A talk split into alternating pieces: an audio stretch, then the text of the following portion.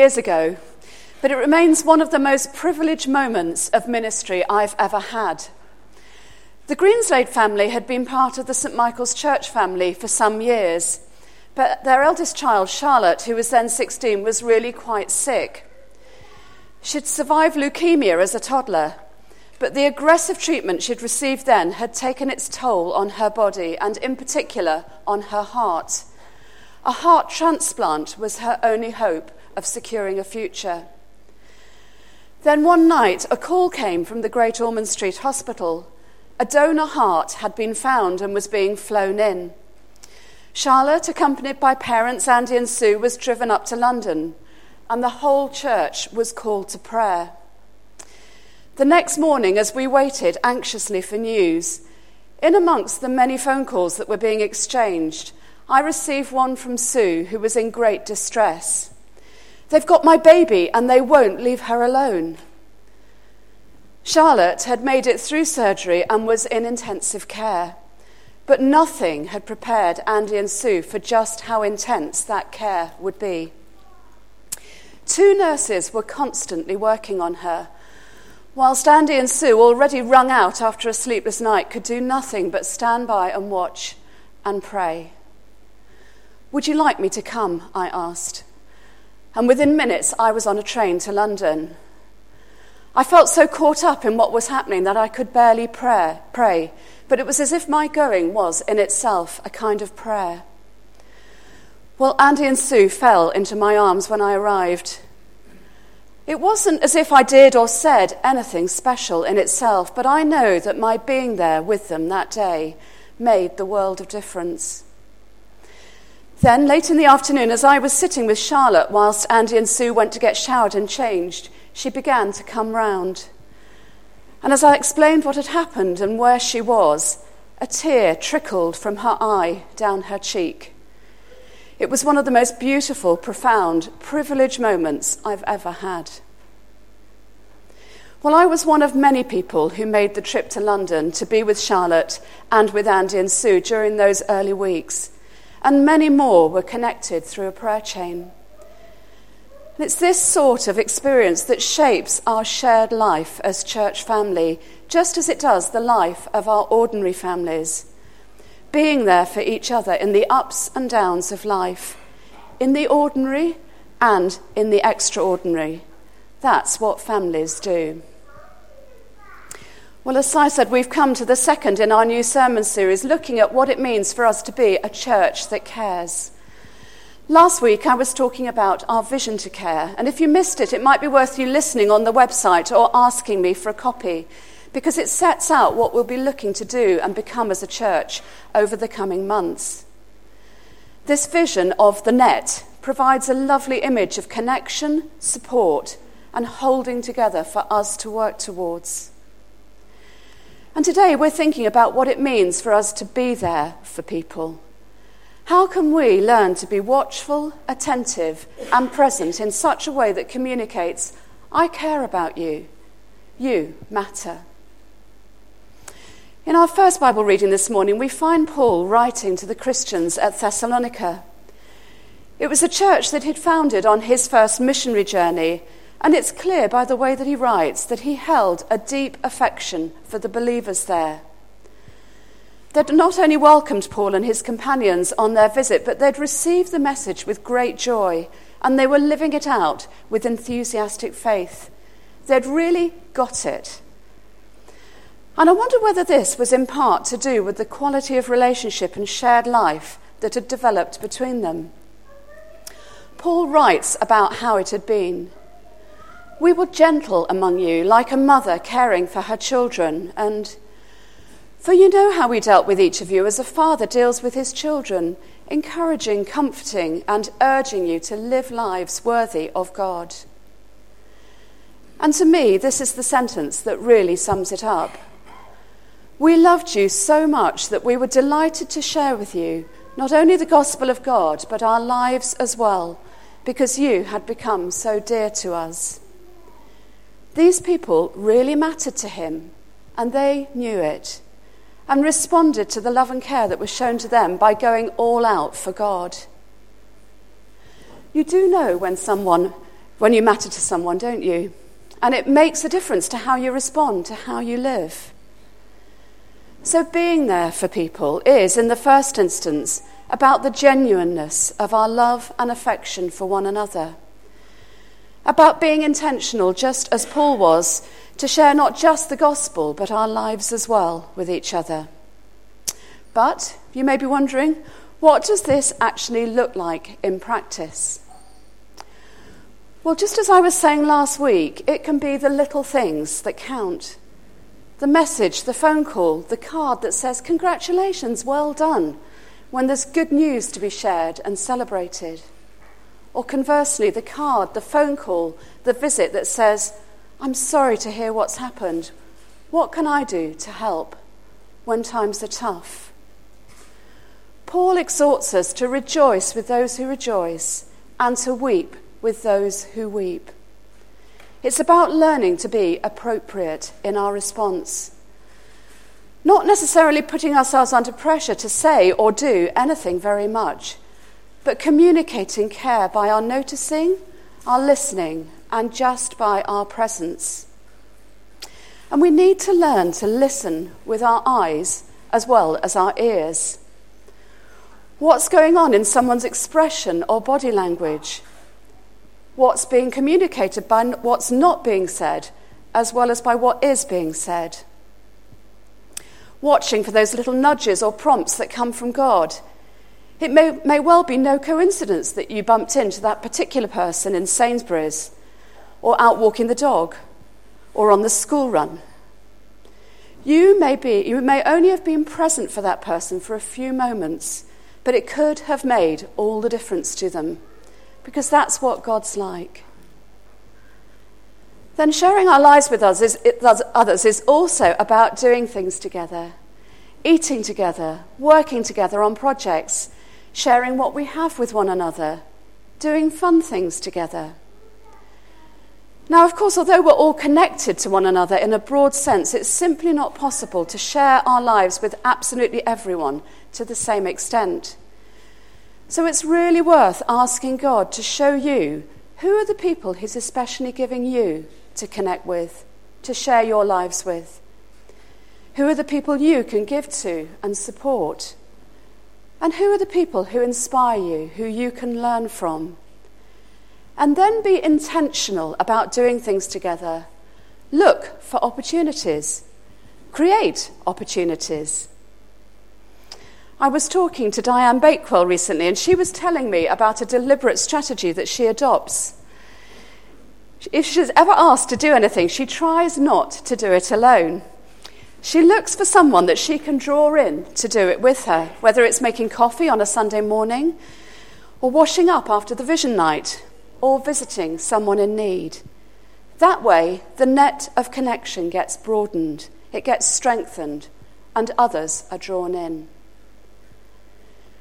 being there for people in the everydayness of ordinary life builds community, it establishes trust, so that we're much more likely to be able to be there for one another when times get tough. It's not easy to reach out and ask for help when we're struggling, but it's easier to do so if a relationship already exists. So, what about those times when something happens and it's like the bottom's fallen out of your world? A bereavement, a redundancy, a cancer diagnosis, the betrayal of an affair. How do we learn to be there for one another in these tough times and to be there in a way that's helpful, not unhelpful? Well, I found my thoughts turning to Job and his comforters some of you will be familiar of the story of Job in the Old Testament. He's described by God as a blameless and upright man, a man who fears God and shuns evil. Then Satan, God's enemy, goes to God one day and says, Well, yes, but that's only because you've blessed him. Take away the blessing, and he'll curse you. So God gives Satan permission to test Job, and bit by bit, everything's taken away his livestock, his property, his children, and eventually his health. After all of this, his wife challenges him Are you still holding on to your integrity? Curse God and die. But Job didn't. He simply sat in his suffering before God. And then along came his three friends. When they saw him from a distance, they could hardly recognize him, and they began to weep aloud. Then they sat on the ground with him for seven days and seven nights. No one said a word to him because they saw how great his suffering was. There are times when no words are necessary or appropriate. There's nothing that we can say that will help, that can change, change things. Our presence is enough. Sheila Cassidy, who's founder of the modern hospice movement, describes it like this in her book, Sharing the Darkness. What those who suffer usually want is that this thing should not be happening to them, that it should turn out to be a bad dream, that they should be rescued, cured, kissed better, made whole. But since this cannot be, they want someone to comfort them to hold their hand and to face the unknown with them. The gift of love and human warmth is something that we all have within our power to give to one another, and it's a gift of great worth. Is there someone you're aware of right now who's going through a tough time? Ask God to show you how you could give that gift of love and human warmth to them. And dare to believe that you could make a difference. And please don't feel that you have to go with answers, because if we go back to the story of Job, where his friends began to get it wrong was when they opened their mouths. They tried to find reasons and give answers for his suffering, and it just wasn't helpful. It's not easy to stay with someone's pain, to absorb their questions, their doubts, their accusations, their anger, without trying to rush in and fix things. One of the things my husband Chris and I are involved with in the church is the marriage and the marriage preparation courses. We use material produced by HTB, the same home as the Alpha course, and it includes testimony from a number of sofa couples. Well, my favourite couple are Miles and Deborah. He's Canadian, of Viennese descent, and she's very English. He speaks of how he's learned over the years that when Deborah's struggling with something and she needs to talk about it, what she wants isn't for him to fix it or to give answers, but simply for him to listen. And as he does this, he says, she works it all out for herself. It's very clever. Now, don't get me wrong, I'm not saying that there isn't a place for doing things to express care for others. In a couple of weeks' time, Sai's going to be speaking about practical care. But what I am saying is that we shouldn't underestimate the healing power of presence.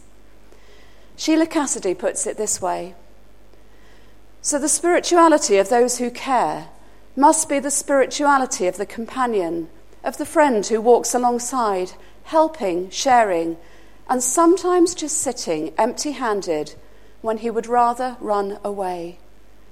It's the spirituality of presence, of being alongside watchful, available, of being there. And it's this sort of spirituality that we see lived out at the foot of the cross in the reading we had from John's Gospel this morning. There, near the cross, near enough for them to be able to hear Jesus speak as he hung there, there stood a small band of Jesus' followers that included Mary, his mother, and the disciple Jesus loved, who we presume was John. In the agony of all that Jesus went through on the cross, emotionally, physically, and spiritually, it must have brought some small measure of comfort for him to have them there close to him, people who he knew loved him. They witnessed his suffering and they cared for him in it. They didn't run away. But you know, the thing about this part of the crucifixion story that always gets to me is the way in which Jesus' followers weren't just present for him, he was present for them too. Jesus, in his last dying hours, cared about his mother. He cared about what his close friend was going through, and he cared about what was going to happen to them when he'd gone. So he gave them to each other. There was a mutuality about what happened there at the foot of the cross, which I think is really quite beautiful and something for us to take on board as we think about what it means for us to be there for each other. When we're in a difficult place, we can feel incredibly vulnerable. And it's hard if we feel that we're always the ones in need, always on the receiving end of care. We need to learn to be those who can not only be there for others, but who also allow them to be there for us. And again, this needs to be something we're intentional about. We loved you so much that we were delighted to share with you not only the gospel of God, but our lives as well, because you had become so dear to us. Sharing our lives with one another is about letting each other in, into the good and the not so good stuff that's going on, both within us and around us. And as we learn to be more open with one another, so relationships are strengthened, trust is built, and God's kingdom comes among us more fully and more powerfully. So let's ask God to show us what it means for us to share our lives with each other. Let's ask Him to give us opportunities to be there for others and to give us the grace to allow others to be there for us. Let's pray.